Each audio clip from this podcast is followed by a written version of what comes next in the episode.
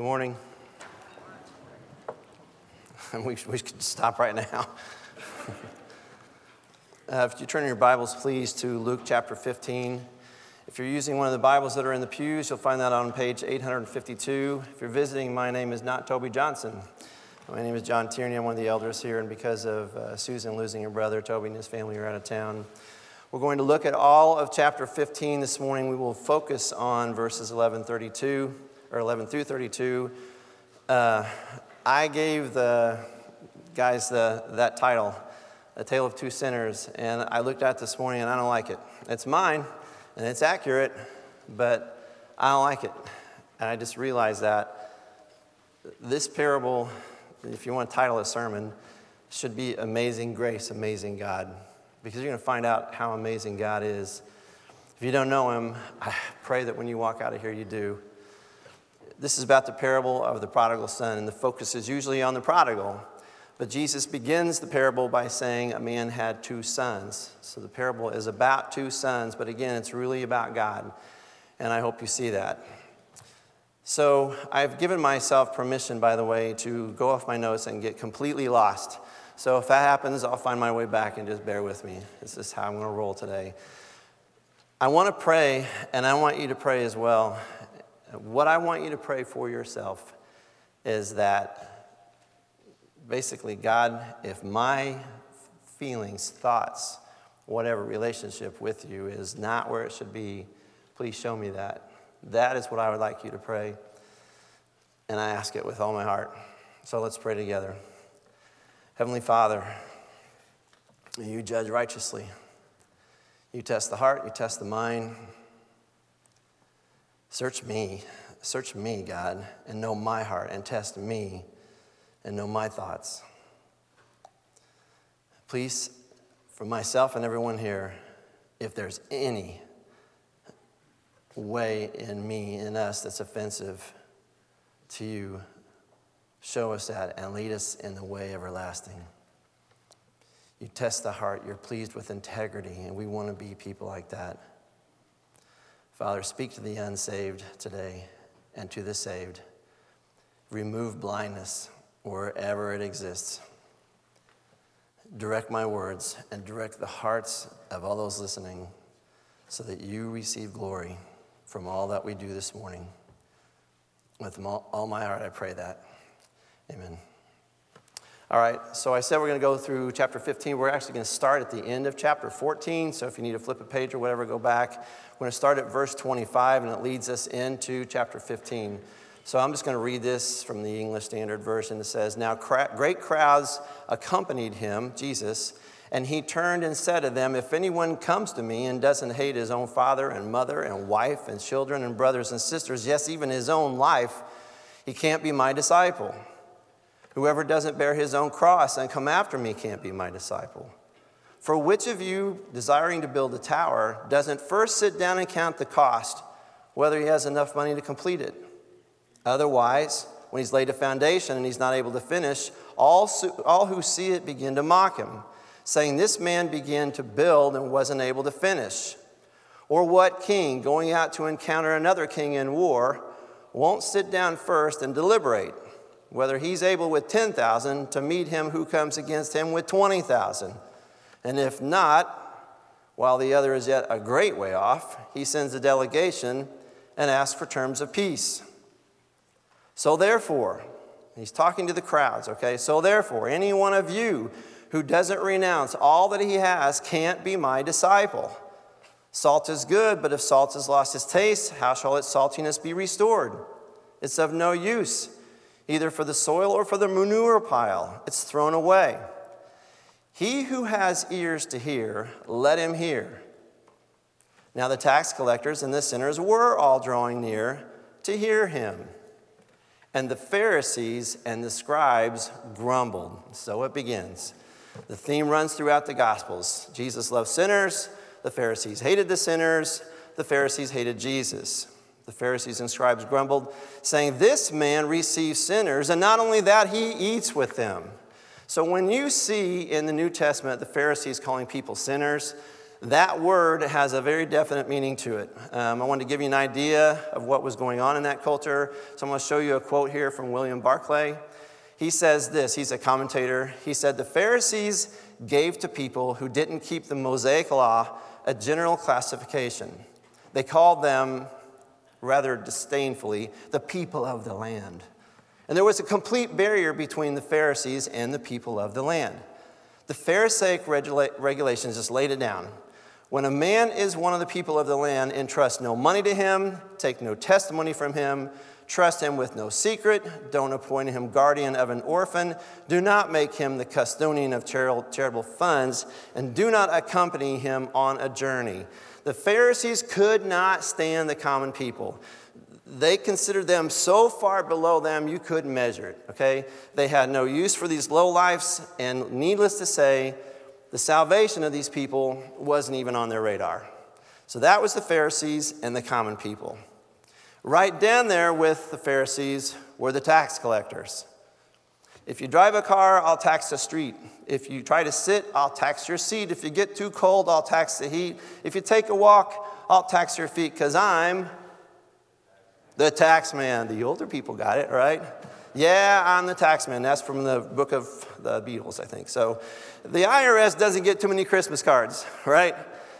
But in Jesus' day, it was worse. Why were the tax collectors looked down upon so badly?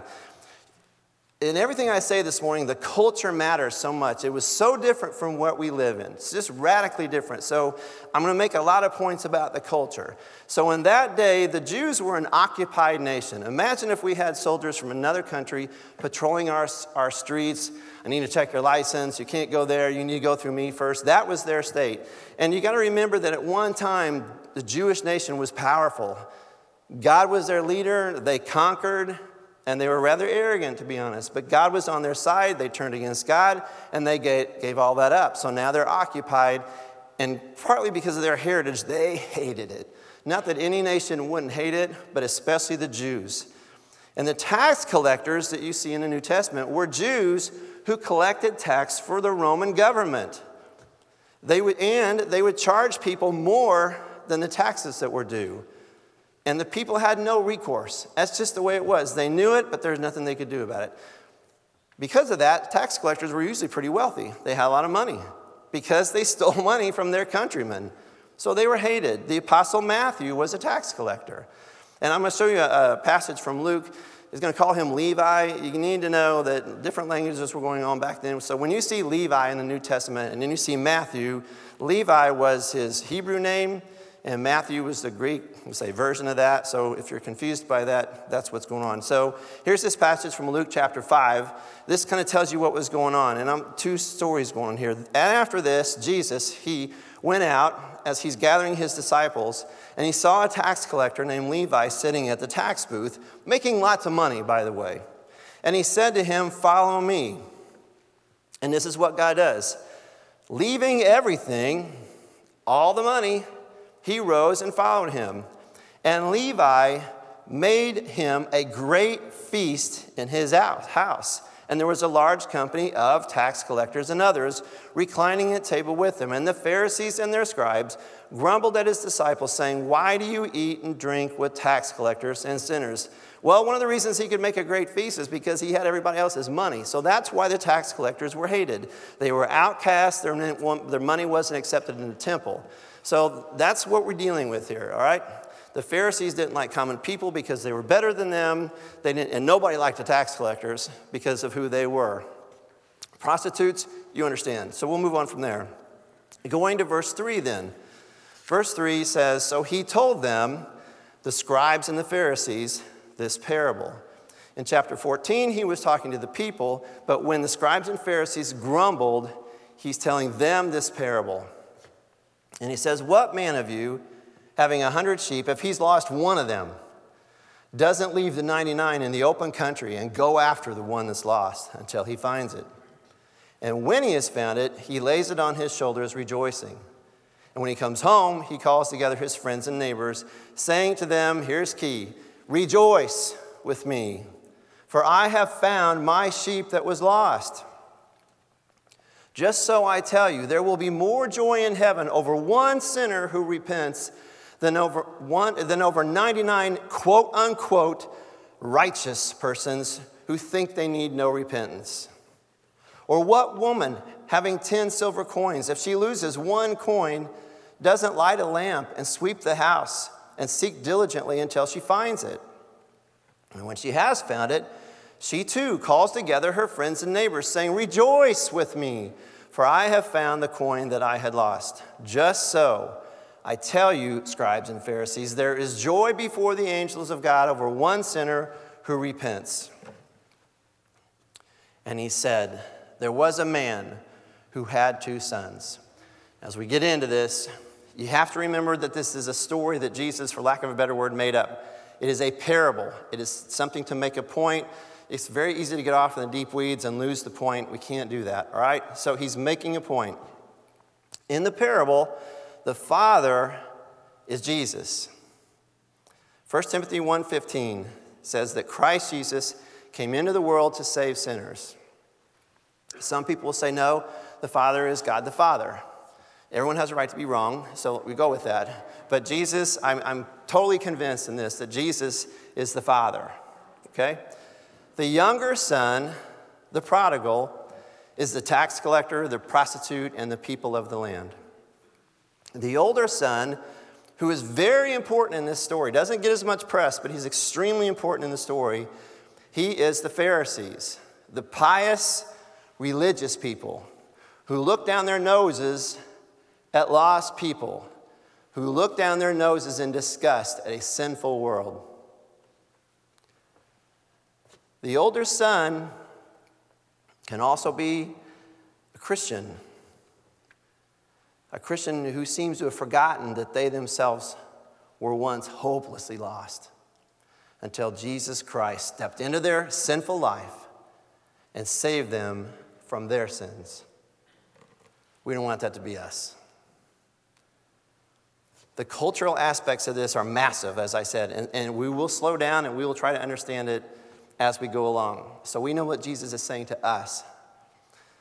All right, the intended audience, as I said, the intended audience is the scribes and the Pharisees. The listening audience, as I said, was the tax collectors, the uh, prostitutes, and the sinners. Are y'all with me?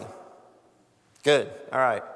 From a cultural standpoint, as the parable goes on, from their standpoint, it starts off bad, insulting, and it gets worse, and it gets worse, and it gets worse.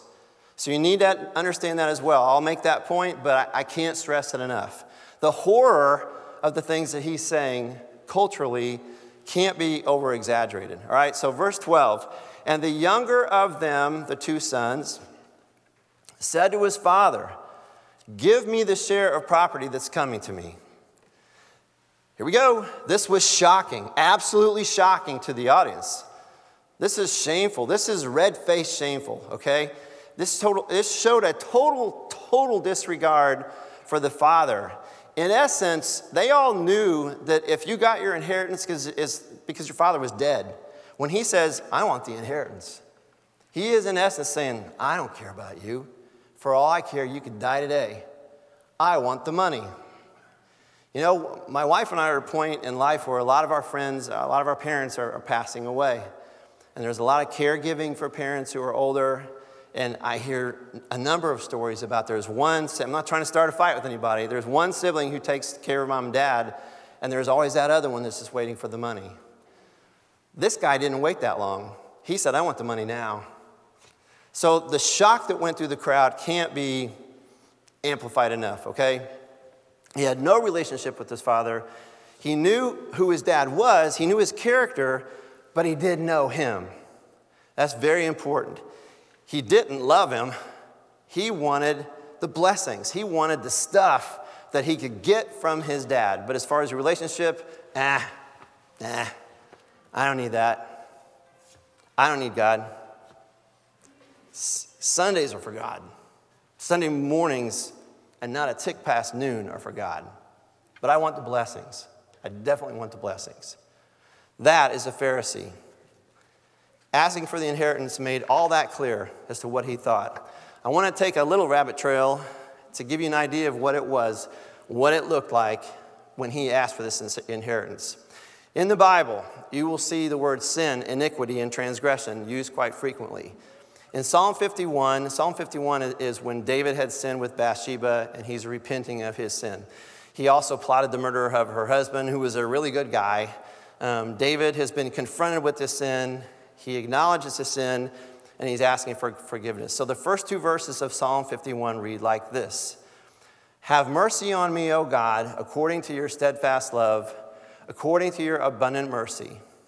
Blot out my transgressions. Wash me thoroughly from my iniquity and cleanse me from my sin. So I want to go through these in reverse order. There's three words in play here.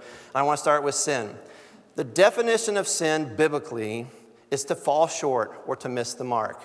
That's what it means, to incur guilt, all right? Iniquity is perversion. We most often, I think the best way for us to understand iniquity is original sin. You are a sinner from the time you're born. You're just a sinful person, all right? Um, sin would be kind of like, ow, that hurt, and you say something you shouldn't say, all right? That is sin. You get mad or whatever. Iniquity is just, you got it. You're just a sinner. Transgression is a completely different story. Transgression, in my way of describing it, is for the sake of the camera, I'm not going to walk way over there, but imagine I'm way over there, okay? And over there is a bunch of barricades with lights that say, do not cross this line. And right there, the floor is painted black. And it's painted black from that corner to that corner. All right? So a line, that's a big line. It's pretty easy to see that line. And the barricades are saying, don't do this. A transgression is a sin against God where you're standing there and God has made it extremely clear don't do this. This is a big deal. Don't do this. And you stand there, and this is hard for me to say because there was a moment in my life I still remember doing it. And I said, Watch me. And you walk across that black line, and God sits there and takes it. That is a transgression. Anybody ever here committed a transgression? You stand there and God says, No, no, no. And you say, Watch me do it. That is a transgression. And when this kid said, I want the money and I want it now, that's a transgression. Okay? All right, so what's the father going to do about this? It says in the text, he divided his property between them. So he goes along with it culturally. They live in a, a, culture that's all about shame and honor. Shame and honor. You don't want to be shamed. No matter what, you don't want to be shamed. All right? So when he says this, this is extremely shocking to the audience. Oh my, how shameful is this? Many years ago, uh, my friend Kurt Tyra works for Detroit Allisons, and the company I was with, we were looking for work. And Kurt was kind enough to get me in with the guy who kind of assigned the work to different companies. And this guy's name was Randy. And Randy's telling us that, that uh, Allison was beginning to move into different countries and put up buildings. And the, the country where they were building was a shame and honor culture. And he said they were putting up this building and it was just a steel. It was two stories out of many stories. And he got up on a bucket truck and he went up to the second story and he grabbed the girder and leaned on the building and the building moved. Buildings are supposed to move. All right, and he leans on it, and it's like, what in the world? Well, nowadays they don't really they don't really weld so much anymore. They use bolts. And he looked down, and on the beam there, there's bolts sitting there, and there's like eight of them had been connected, but there's a bunch of holes that weren't connected. And so he found out when he would say, Did you connect all those bolts? Yes, sir. You did? Yes. You're positive? Yes. Because to say no was shameful. And so you just lied. You just say, that's my story and I'm sticking to it, you know. But look, no, I don't know. I don't know. He will never admit because of the shame of it. He, he told us that he figured the culture out and he'd, he'd say, How many bolts were on the connection? 24. How many did you connect? Eight. Great. Connect the other ones. Okay. And he got things done that way. He had to learn the culture, okay? Well, this shame honor culture was going on with Jesus. And so this is horrible that the son asked for the money. What's even worse is this father who's supposed to be the patriarch and he's supposed to be honorable, he gives the money to him. He gives the money to his kids, and the people are like, ugh. So at this point, the Pharisees are kind of not liking the father because he's as shameful as the kids. But before we heap all of our hatred on the prodigal, the elder son, the text says he divided his property between them. If he was honorable, he would have said, I don't want that, father. I want to honor you. And he didn't. He took the cash and stuffed it in his pocket. Now he went back to work, but he shamed his father. If he had any honor at all, really, if he loved his dad, he would have said no. But he took it. So moving on to verse 13. Not many days later, the younger son gathered all he had and he left. He took a journey into a far country, and there he squandered his property in reckless living. He wasn't relocating, he was on a journey. Bright lights, big city. Okay, he's getting out of this boring little backward town and he's headed where the lights shine bright. That's his goal. As far as when it says into a far, a far country, when you see in the Bible far, near, like especially in Paul's letters, near meant Israel, okay, and far meant Gentile. And you didn't cross that line. When, when God brought the Gentiles into the church, that was amazing to the Jews. They struggled with that. But he said, I'm going to a far country. And when Jesus said that, they all know he means he's going to a Gentile land. And everything about the Gentiles was unclean. So, as I said, this thing's getting worse by the minute. It's like, what a terrible story, all right? But that's what's going on. He's moving into that world, all right? Then, verse 14. And when you see this, I want you to imagine you've never heard of the parable of the prodigal son. You're just, you're just hearing a story about a guy who did these things, all right? It says, And when he had spent everything, a severe famine arose in that country, and he began to be in need. How do you feel about that? He got what he deserved, right? I mean, you made your bed, dude. Would you feel good about it? I mean, really, when you hear this guy who disgraced his father and chose a life of sin and ended up in the gutter, if you're not in church, if you hear that at work or something, how do you feel? What would you say? What would, you, what, what would your heart say at that moment? You know, like I said, dude, you made your bed. You know, justice is served. But as I thought through this, I guess I thought somewhere in this room or watching on the internet is somebody who 20 years ago or this year or, or last night just messed up bad and it's all crashing down on them. And their world's falling apart because of decisions they've made. And I don't think they feel that way.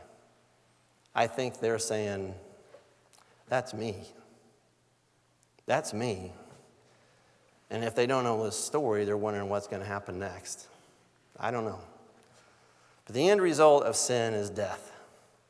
And even in the tangible world, when you see people get off track, and then they get more off track and more off track and more off track. How, how, did this happen to me? I used to have a home. I used to have a family. I had a job. I had friends. What, what happened? It is so bad. What happened? As Christians, we need to remember that people are going through things you have no idea. Okay? Verse 15. So he went and I told you it's going to get worse. He went and he hired himself out to one of the citizens of that country who sent him into the fields to feed pigs. And he was longing to be fed with the pods that the pigs ate, and no one gave him anything. Pigs, you talk about unclean. If you're a Jew, you didn't get near a pig. There was no pork chops. There was no anything in why we can never go into Judaism. There's no bacon, you know.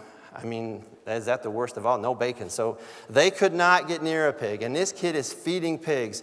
And so we're rock bottom. And I really wondered as I was looking through this, I really did think this. If, like, there's people listening to Jesus and there's a young family there, and I'm not kidding you, I could see this happening. A, mother would say to the older kid, Why don't you take your sisters and go home? You don't need to be hearing this. This is how bad it was.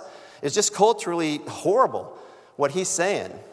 And so this is what's going on. But then something happened. Verse 17 But he came to himself. When he came to himself, All right, this is a, a, parable, so don't get too theological. Did he save himself? Did God save him? God saved him. But the point is, he started to put two and two together, all right? He said when he came to himself, How many of my father's hired servants have more than enough bread, but I perish here with hunger? I will arise and go to my father, and I will say to him, Father, I have sinned against you, and I have sinned against heaven, and I have sinned before you. I am no longer worthy to be called your son, but treat me as one of your hired servants. And he said, That's a good plan. But the thing is, he had remorse, he had a recognition of sin. He figured it out. He hit rock bottom a long time ago, okay, when he ran out of money. He hit rock bottom way before he started slopping pigs. But his pride wouldn't allow him to do it, to repent. I can't tell you, I, I have been in like leadership here for a long time now, and I have seen pride kills everything, and it'll kill you. It'll kill your relationships, it'll kill Everything. Your relationship with your family, your spouse, your kids, and your God. Pride is a killer. I'll figure something out. I'll get back on my feet.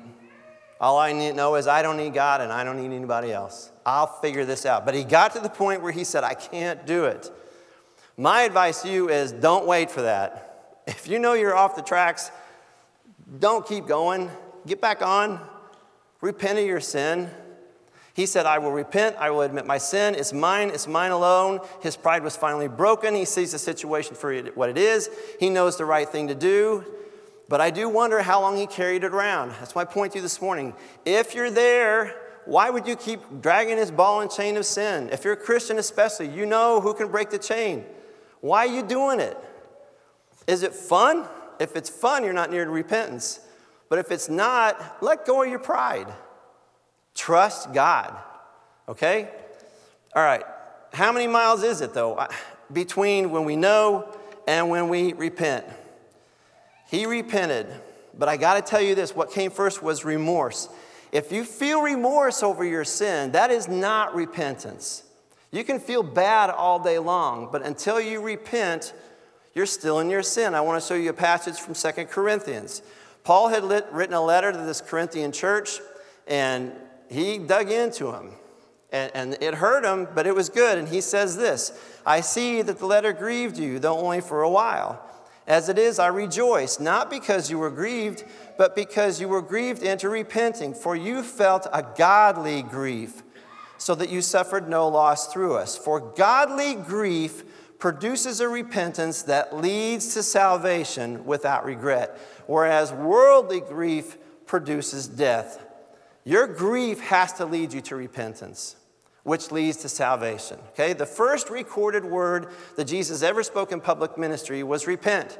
In Matthew 4 17, he says, it says, From that time on, Jesus began to preach, saying, Repent, Repent, for the kingdom of heaven is at hand. You have to repent of your sin to be right with God. And I'll bring that again in a minute, all right? So, verse 20, he arose and he came to his father. Remember verse 6 and verse 9, and they rejoiced, and they rejoiced, and they rejoiced.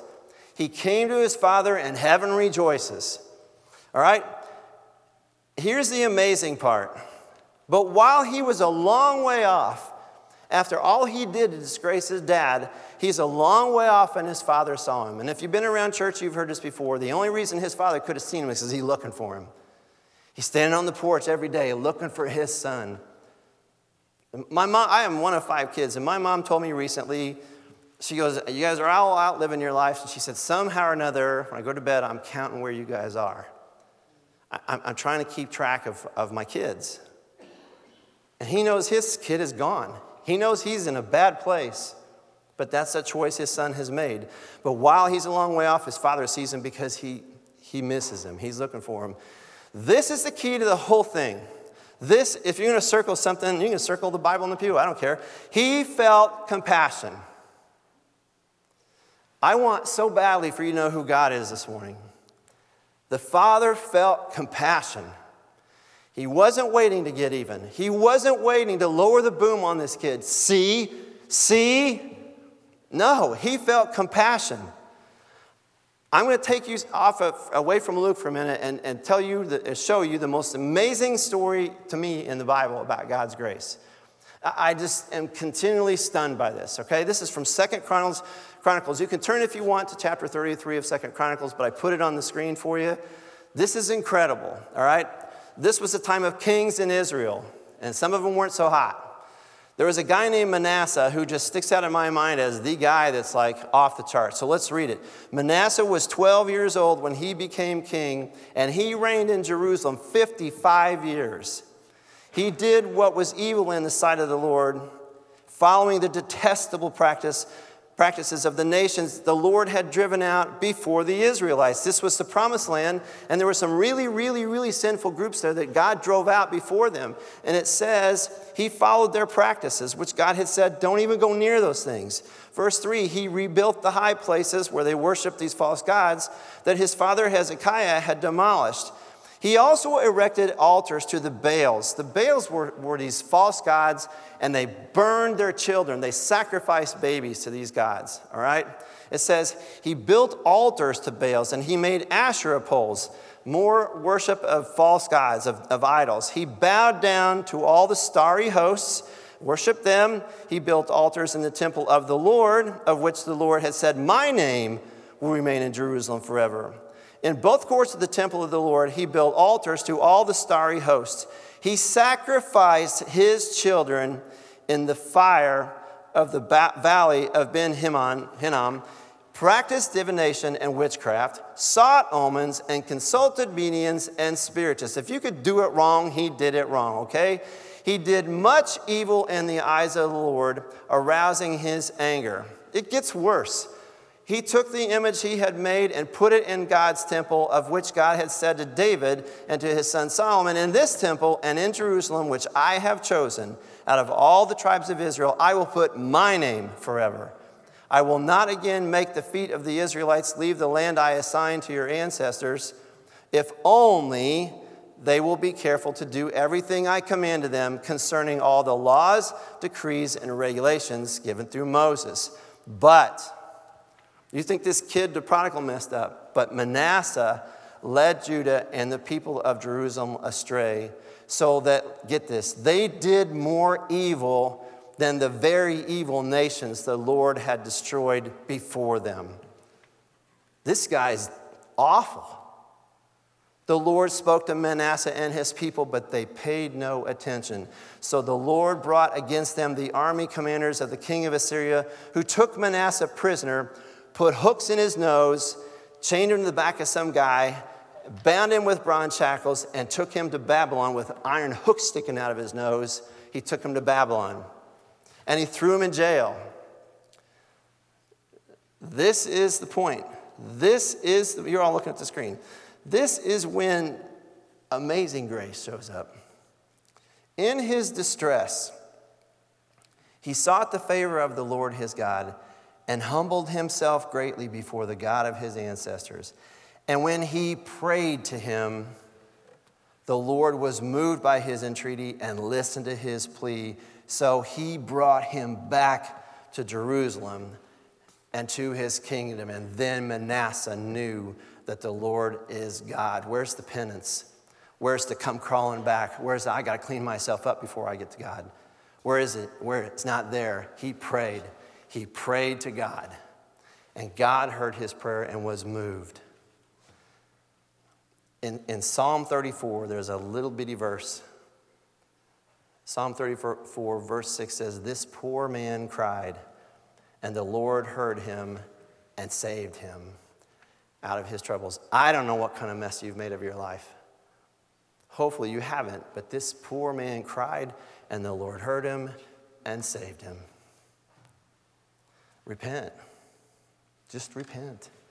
What have you got to lose and what have you got to gain? So Manasseh repented, and listen to this, verse 14. Afterward, he rebuilt the outer wall of the city of David west of the Gihon spring in the valley, and as far as the entrance of the fish gate, encircling the hill of Ophel. He not Oprah, Ophel. He also made it much higher. He stationed military commanders in and around the fortified cities of Judah. He got rid of the foreign gods and removed the image of the temple of the Lord as well as the, all the altars he had built on the temple hill and in Jerusalem, and he threw them out of the city. Then he restored the altar of the Lord and sacrificed fellowship offerings, fellowship offerings with this God he had cursed, and thank offerings on it. And he told Judah to serve the Lord, the God of Israel. Can you imagine? Amazing grace. How sweet the sound. He just prayed. It saved a wretch like me. I once was lost, but now I'm found. I was blind, but now I see. You know, I don't know if they sing Amazing Grace in heaven, but if they do, Manasseh is crying every time he sings it because he understands grace. Those who have been saved from the worst understand grace better than most of us ever will. But that's the grace we have. How deep the Father's love for us, how vast beyond all measure, that He should give His only Son to make a wretch His treasure. Who is God? Do you know God? Do you know about God or do you know God? For God so loved the world, this is who He is, that He gave, He gave His only Son, that whoever believes in Him should not perish, but have eternal life. For God didn't send His Son into the world to condemn the world, but in order that the world might be saved through Him.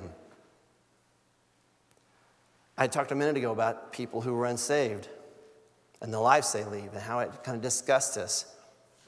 But Romans 5 8 says, But God shows his love for us, us, and that while we were still sinners, Christ died for us. Ephesians 2 4, 4 through 6 says, But God, being rich in mercy because of the great love with which he loved us, even when we were dead in our trespasses, made us alive together with Christ. By grace you have been saved. But I want you to see this. God doesn't just save you and say, okay, you're on your own now. He's with you all the way, but, but Jesus is in heaven, right? Well, look what it says. He raised us up with him in the heavenly places in Christ Jesus. Are you kidding me? He's putting up, me up there on the throne. That's, that's Jesus. That's God. That's how much he loved us. Let's keep moving forward with the text, all right? He saw, he had compassion for his son, and look at this. Are you looking at your Bibles? And he ran and he embraced and kissed him. He ran, God ran. Do you want to know who, who God is? God ran. There's an old song called When God Ran. And I heard it a million times, but until I studied this yesterday, I saw this last night. And God, who is God? God ran to this kid who did nothing but insult him and demean him. And he ran to him and he kissed him. We can read about heaven and rejoicing and all that, but when God runs in the culture, Old patriarchs don't run. It was a horrible thing for people to see your ankles. Old men's ankles are probably pretty ugly, but that wasn't the point. You don't run. You're honorable. And he ran. I don't care what you think of me. That's my son. I love him, and he's here. And I'm going to get to him. This is such a key moment as we move forward, okay? Know this, though. The only reason he could do that was because his son repented. If there's no repentance, there's no forgiveness. But look what's on the other side of repentance. God the Father, the creator of everything, who lives for all eternity, is running to you and rejoicing. Verse 21 And the Son said to the Father, Father, I practice my speech here. I have sinned against heaven and before you. I'm no longer worthy to be called your son. The prodigal knew his father would take him back in spite of what he had done. He knew his dad's character and he was counting on it. But at the same time, he had no idea. He never really knew his father at all because the last thing in the world he expected was mercy and compassion. That's who God is, though. And I don't know where you are and what you think of God, but that's who God is merciful and compassionate. And I want to read you, I had this book here, this little passage, this little passage, a little part of this book this is by a guy named Tim Keller. He's a pastor out in New York City. He says, There is no sin that's a match for God's grace. He said, Jesus shows the Father pouncing on his Son in love, not only before he has a chance to clean his life up and show an evidence of change in his heart, but even before he can give his little speech. Please get this, all right? Nothing, nothing, not even abject contrition merits the favor of God. No matter what you do to clean yourself up, it doesn't merit favor from God. All right? The Father's love and acceptance are absolutely free. You repent, you are saved. But repent. Leave it all behind. What have you got to lose? Hmm, an eternity in hell. What have you got to gain? An eternity in heaven. Repent of your sins. That's what God says, okay?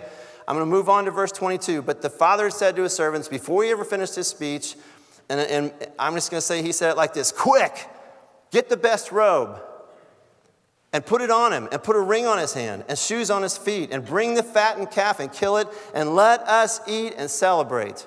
For this my son was dead and is alive again. He was lost and he's found, and they began to celebrate.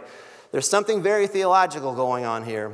I keep talking about repentance, okay? The father said to this lost son who was repentant of his sin, he said, Get the best robe and put it on him. The best robe was the father's robe. When he puts that robe on him, that is a robe of righteousness. And he wears that robe. And when God the Father looks at you, if you are saved, he sees Jesus Christ's robe of righteousness. He sees Jesus and his righteousness when he looks at you. And you are accepted by God. That's a very deep point there, this robe, okay? He says, put a ring on his hand because it was, it was royalty. He says, now let's eat. Remember the Pharisees and scribes, why do you eat with these people? And God says, let's eat. Let's have a celebration. It's amazing to me. It's amazing to me. I will greatly rejoice in the world. My soul shall exult in the Lord, for he has clothed me with the garments of salvation. He has clothed me with the robe of righteousness. That's from Isaiah 61. The robe of righteousness. Okay? Keep that in mind. Now, verse 25. The stunning, stunning contrast comes into play. Now his older son was in the field, and as he came and drew near to the house, he heard music and dancing. And he called one of the servants and asked what these things meant. And he said to him, Your brother has come, and your father has killed the fattened calf because he's received him back safe and sound. But he was furious and refused to go in. And so his father comes out and entreated him. But he answered, Look, which was just as degrading as you could get. Look. I said, quick was my favorite word. Look is the worst, okay? He says, These, and get this, folks, if you think you're going to earn your favor with God, he says, These many years I have served you.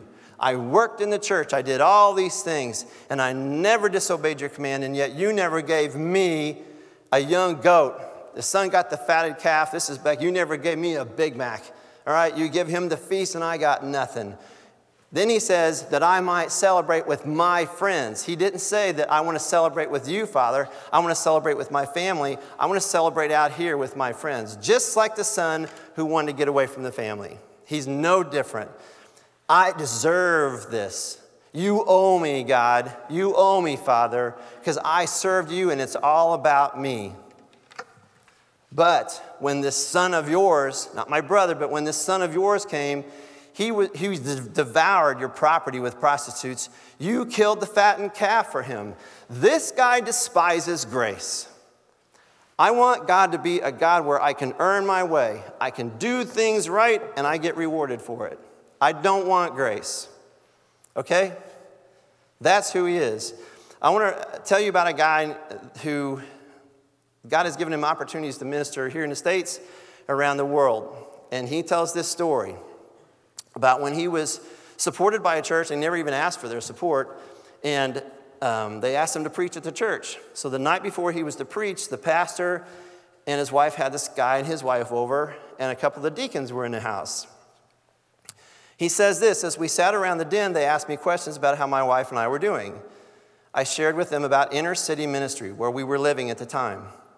I told them about ministry in housing projects riddled with poverty and gang violence. I told them about ministry among homeless men and women who struggled with various addictions. I told them about ministry opportunities, opportunities God had recently given me around the world.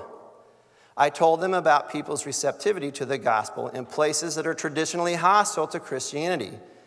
I told them that whether in the inner city or overseas, God was drawing a people to himself in some of the toughest places in the world. He said, I paused to listen to their response. After an awkward silence, one of the deacons leaned forward in his chair and said, David, I think it's great you're going to see those places. But if you ask me, I would just as soon God annihilate all those people and send them to hell.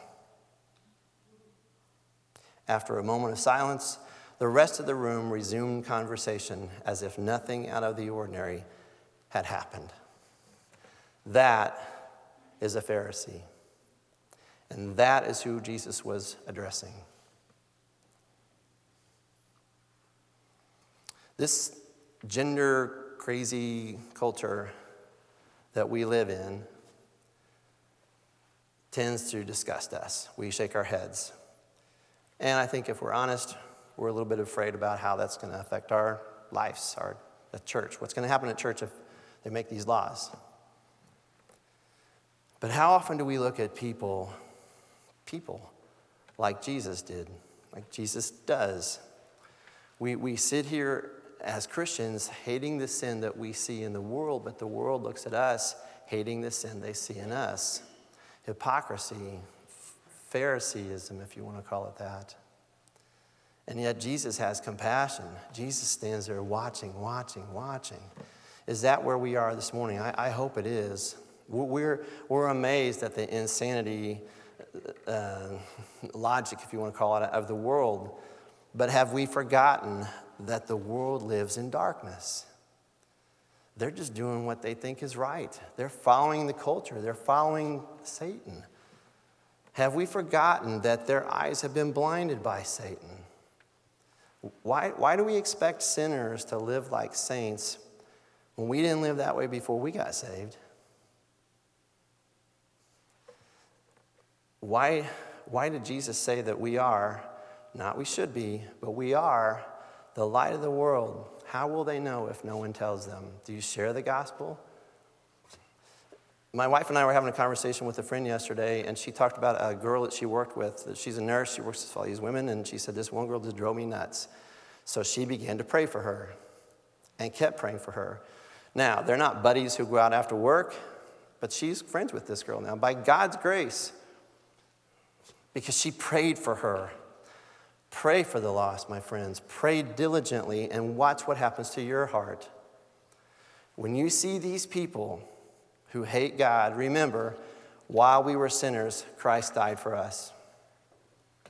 So, the conclusion in verse 31 he said to him, Son, you were always with me, and all that is mine is yours. It was fitting to celebrate and be glad. For this your brother was dead and is alive. He was lost and he is found. Verse 28 said that the older brother refused to go in. Even when his father explained everything, he refused to join the celebration. He wanted God to be who he wanted God to be. Today is Palm Sunday. This is when Jesus made his triumphal entry into Jerusalem. He wept. He saw what was coming. Within a few short days, when they figured out he wasn't the God they wanted, he wasn't a military Messiah, they hated him, just like the prodigal. And they nailed him to a cross. You know who championed that? The older son. I hate grace so much. This guy's getting my way. Crucify him. I want to close here by reading a poem I'm not a poem guy, but I'm going to read this. Um, I, have done this, I think, twice in, over the years. And I'll be honest, I have a hard time getting through it, but I have to because if I get, up, get emotional, my kids will make fun of me. So I can't do that. So I'll do my best here. The story begins with the boy gone bad. Faces in the audience light up. The boy takes full advantage of his father, an ancient, kindly man. He wants the inheritance, everything faces grimace. An upstart, someone says, horsewhip him, teach him some manners. Some young men smile, but they all wait, eyes fixed on the face of Jesus. The father lets him go after giving everything, the whole inheritance, the gold, the silver, the favorite horse, the treasured cloak, the ring. Faces show surprise. This father is a fool, someone whispers. The son's a cheat, but they bend forward to hear. He spends it all on prostitutes, wine, gambling, the best hotels, loose living. An old man looks down at his friend and winks. He should have invested it, he says. That's the wise way. But this one's a fool, he says. Heads nod in agreement. Soon the boy hits bottom, nothing left. He ends up slopping pigs. Faces flinch, stunned, but some smile. Got what he deserved, an old man says. This is a good story. But then the boy remembers home.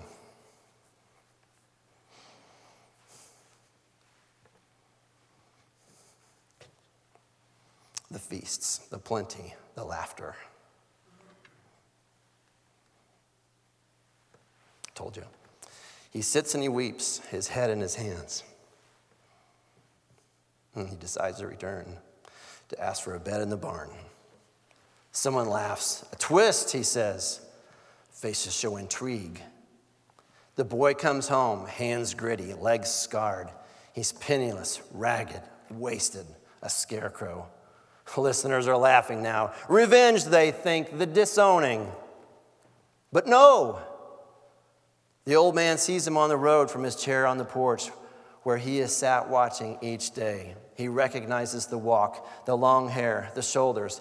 He jumps up and stumbles out to him, heart thumping, eyes wet. He runs to the boy while the boy stands, his head down. The old man gathers him into his arms and holds him long, so long, and he weeps. Faces are stern now, their eyes slit. This father is a fool, they murmur, but still they wait. The boy begins his speech, but the old man has suddenly gone deaf. He throws a cloak over the boy's rags, pulls off his last and best ring, slides it on the boy's finger, and then begins calling for servants. Kill the fatted calf, he shouts. We shall have a feast. Faces are hard now. Many shake their heads. A bitter elder son refuses to even speak to his lost brother. He stomps off angry, cursing. Some faces nod, but most are gray, their lips pressed white, their eyes aflame, and some stand up to go. Nothing has gone right in this story they stalk off. A bad story, says one. Stupid, says another. Not one of his best. But some from the crowd linger. A prostitute, a tax collector, and me. And behind them, with his majestic wardrobe cast aside and his face to the ground, is a Pharisee. Just one. They all glance at Jesus and wait. What about me, they think. But then they approach him shyly, slowly, and one by one, they fall at his feet and weep for joy. Are you messed up? Have you trashed your marriage? Have you just destroyed your relationship with your kids? or your parents or your friends or with God? Do you know God? Do you desire to know Him? Do you serve God because you're supposed to or because you love Him? Do you want to know God or do you just want the blessings? Delight yourself in the Lord and He'll give you the desires of your heart. If you don't know God, I hope you know Him now. You don't have to do anything but what you heard. Pray. Ask God to forgive you your sins. Repent of those sins. It means do a 180, it means turn around. Change your life. Give your life to God, and you'll enjoy heaven for eternity. He saved Manasseh, he can save you, but you got to repent. I, I, I have the, there's a young couple became friends of mine, and she got saved, and then he got saved, but they were living together. And um, she got saved first, and he texted me said, I, I want to be discipled by somebody. I thought, you know, I'm just going to come guns blazes. I said, You guys are sleeping together, so you can't do that. You know what they did? They repented. She moved out. At great expense, she moved out. That's repentance. You do the difficult thing. And then she told me later, she goes, Ever since we tried to honor God, life's gotten so hard. Amen? if you're down in the mud with the pigs, Satan's pretty pleased with that. No reason to mess with you, but you get up out of it and you're a target. Amen again? you know. I'm going to close here. Psalm 100 says this Make a joyful noise to the Lord, all the earth. Serve the Lord with gladness. Come into his presence with singing. Know that the Lord, he is God. It's he who made us, and we are his. We are his people and the sheep of his pasture. Enter into his gates with thanksgiving because he's God, and enter his courts with praise because he's God. Give thanks to him for saving you. Bless his name, for the Lord is good. His steadfast love endures forever, and his faithfulness to all generations. As, I can't sing, folks, but as we close today, we'll sing this and we'll pray. Okay, you don't have to stand up. Go ahead. Please sing this with me, because this is God, okay? Amazing grace, how sweet the sound that saved a wretch like me. I once was lost, but now am found. Was blind, but now I see. 'Twas grace that taught my heart to fear, and grace my fears relieve. How precious did that grace appear the hour I first believed. The Lord hath promised good to me. His word my hope secures. He will my shield and portion be as long as life endures. When we've been there 10,000 years, bright shining as the sun. We've no less days to sing God's praise than when we first begun. Father, thank you for everything, for Jesus, for everything. Father, if there's anyone within the sound of my voice who has never repented and asked you to be their Savior, God, would, today would be the day, please. If there's anyone here who just feels like they've destroyed their life and there's no way back, please, God, infect them with your words. Show them your heart.